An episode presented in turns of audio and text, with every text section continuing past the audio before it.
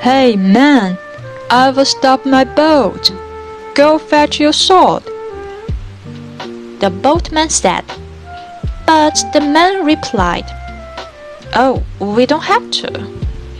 Instead of jumping into the river, he took out a sharp dagger and made a notch on the side of the boat. When he finished, the man shouted, Okay, let's go.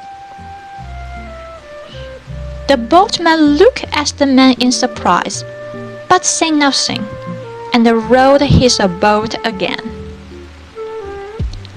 As soon as the boat was in dock, the man pointed at this notch and said proudly, Look, this is where my sword dropped.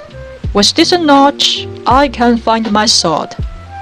In no time following the notch's direction, he jumped into the river, but looked for his lost sword in vain.